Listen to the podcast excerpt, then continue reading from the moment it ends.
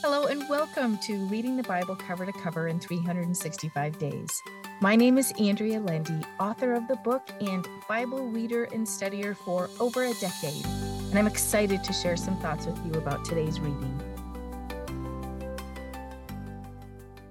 Welcome to day 291 of Reading the Bible Cover to Cover in 365 Days. Let us pray. O Lord, thank you for being the Almighty God that you are full of compassion and love for us and all your people. Help us learn more of you today. In Jesus' name, amen. Let's see what Jesus is teaching in Matthew chapter 24. Jesus talks about the end times. There are some fearful things in this chapter, but we can take comfort in a few passages that tell us what we can do.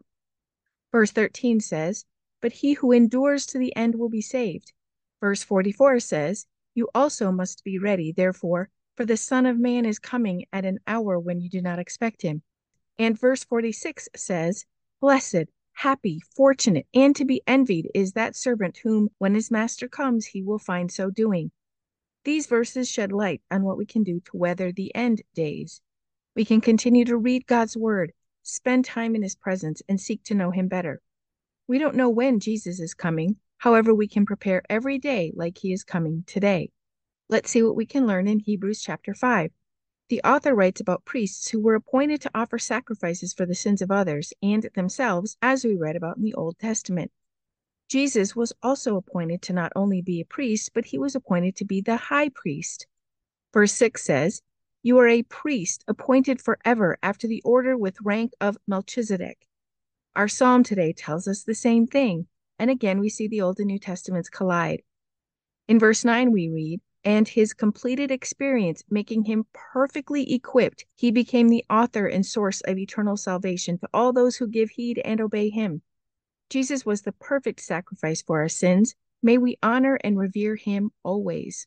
Then the writer tells the people they had become dull in their spiritual walk. The goal was to grow people up in their faith so they could teach others. Yet they still needed instruction instead of becoming the instructor. He tells them they are not experienced or skilled in the doctrine of righteousness, of conformity to the divine will in purpose, thought, and action. They weren't yet able to discern the difference between good and evil. Let us pray that God imparts more of His wisdom into our hearts.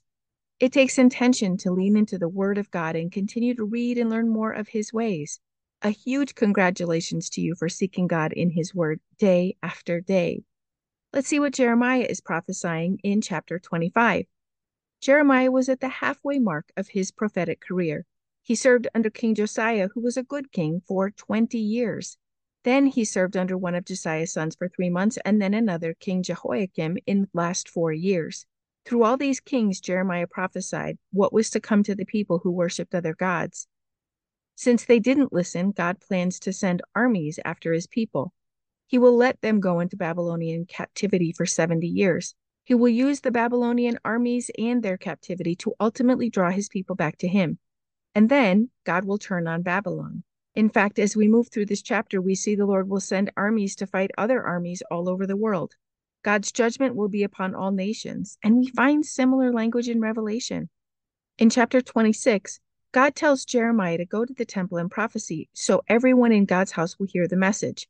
If they would just turn away from their ways, God may change his mind about the plan of destruction before them. I am amazed that God gave them chance after chance after chance.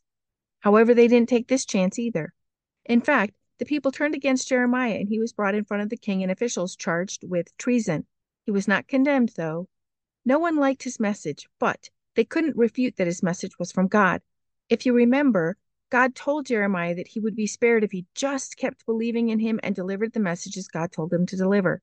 Even in the face of a death sentence, Jeremiah continued to speak the word he heard from the Lord, which was against the people. May our faith be strengthened today as we read this chapter, and may we continue to lean into the Lord and his plan for us, even if it is less than comfortable. Let's see what we can learn from Psalm 110. This psalm is written by King David, and parts of it are referenced throughout the Old Testament and New Testament. The first verse is God talking to his son Jesus, who takes away the sins of the world. He is designated as the priest forever, just as our chapter in Hebrew writes. He sits at the right hand of God and will execute judgment on the world, which also fits in nicely with our reading from Matthew today, where Jesus talks about the end times and the judgment that's coming. May we praise God and honor his Son as the high priest who takes away the sins of the world. Let us pray. O Lord, thank you for sending your Son to be the final sacrifice for our sins. Thank you for making a way for us to be in relationship with you. We praise you in your name. We praise you for all you do and all you are. May our hearts be filled with praise all day long for you. In Jesus' name, amen. Thank you for walking this journey with me and being a faithful reader of God's Word.